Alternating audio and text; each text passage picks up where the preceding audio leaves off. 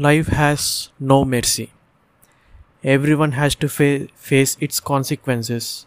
I mean, the obstacles and circumstances. Life will throw all of these tests in order to test our character, grit, and persistence too. This shows how our attribute gonna be tested. But life will give us a beautiful gift, surpassed by an obstacles.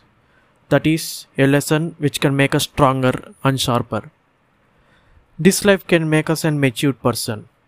Example is me. During my bachelor's, I learned two beautiful lessons which made me first cynical and then a mature positive person. If you want to hear that, please refer my two beautiful lessons episode in my podcast channel. So every person should face these life, life obstacles, even a millionaire or a employee, even a prime minister or a normal person. Life has no mercy on anyone. It treats everyone with equal opportunities. We are the one who is responsible to face this life and to reduce the degree of the obstacle. Thus, become familiar with the life and be cheerful.